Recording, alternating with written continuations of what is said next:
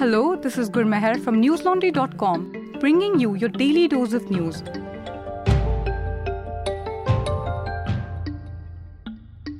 Today is Tuesday, the 3rd of January. Darshan Singh Dhaliwal, a US based billionaire, was not allowed entry in India due to his support for farm protest, is now being given the Pravasi Bharatiya Samman Award. In October 2021, Dhaliwal was refused entry at the IGI airport in Delhi after immigration officers questioned him for many hours.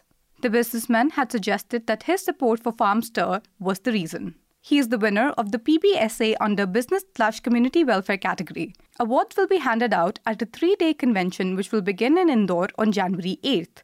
Dhaliwal is amongst the largest petrol retailers in the US. In June last year, after the repeal of controversial farm reforms, the businessman was seen at an event in Chicago where two books dedicated to PM Modi were launched.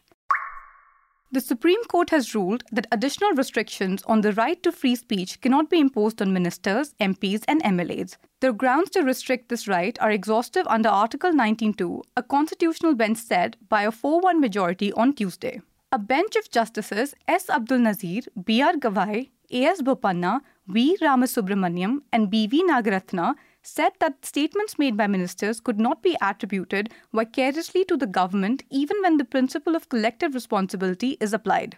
The case stemmed from a petition against the Samajwadi Party leader Azam Khan over his remarks allegedly trivializing a gang rape case in Bulandshahr in 2016. The court had asked Khan to submit an apology, but observed that the matter raised serious questions about freedom of speech and state obligation. It had reserved its judgment in November last year. However, Justice Nagaratna gave a dissenting note observing that ministers' remarks can be attributed to the government if they make it in their quote unquote official capacity according to live law. She said they can be treated as personal remarks if they are inconsistent with the government stand. She also expressed concerns on rising cases of hate speech. The Delhi police have ruled out sexual assault in Sultanpuri case in which a 20 year old woman riding a scooty was dragged to death by a car. An autopsy report suggested the victim died because of injuries due to dragging. Investigators told NDTV that Anjali, the deceased, was not alone at the time of the incident. They said that she was with another woman who managed to flee from the spot. Police are questioning her. Anjali was seen leaving a hotel in the early hours of Sunday after a New Year's Eve party, as per CCTV footage collected by the police.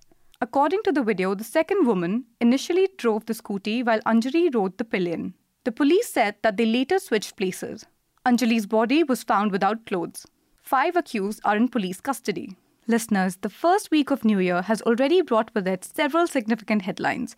Among them are the proposed amendments to the Information Technology Intermediary Guidelines and Digital Media Ethics Code, Rules 2021. But what are they really about? To know more, you can read my colleague Aditi Agrawal's piece on newslaundry.com.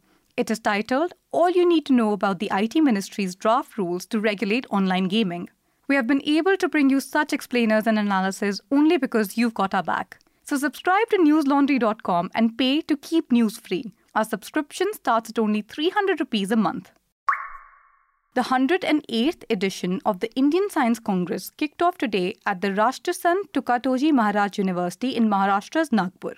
PM Narendra Modi also addressed the event through video conference and expressed satisfaction over the theme this year combining sustainable development and women empowerment. The PM also urged Indian scientists to help make India self reliant by focusing on practical applications of scientific innovation. He emphasized on the significance of engaging women in scientific research, stating that their rising participation reflects the advancement of society and science. He also mentioned India's G20 presidency.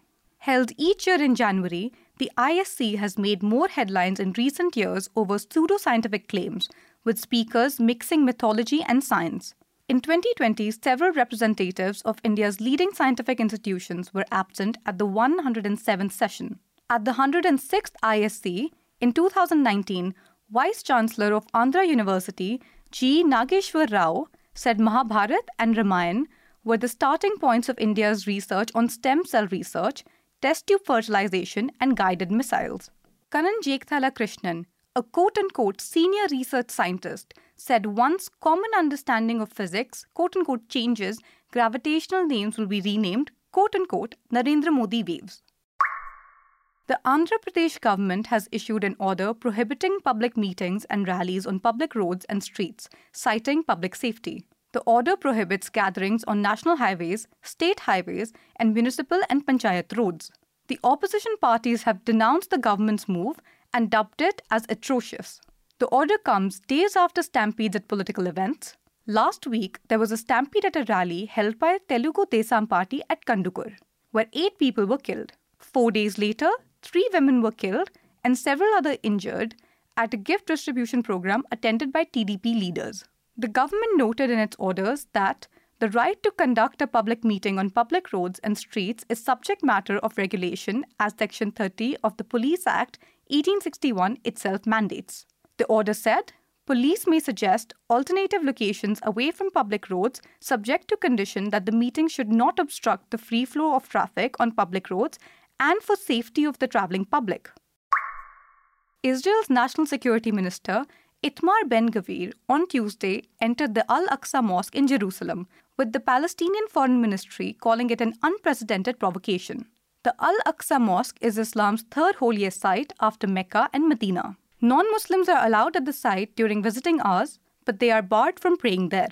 Last year, however, was the worst in terms of violations of this norm by Jewish settlers with the mosque authorities alleging that the number of such violators stood at over 48,000 in 2022.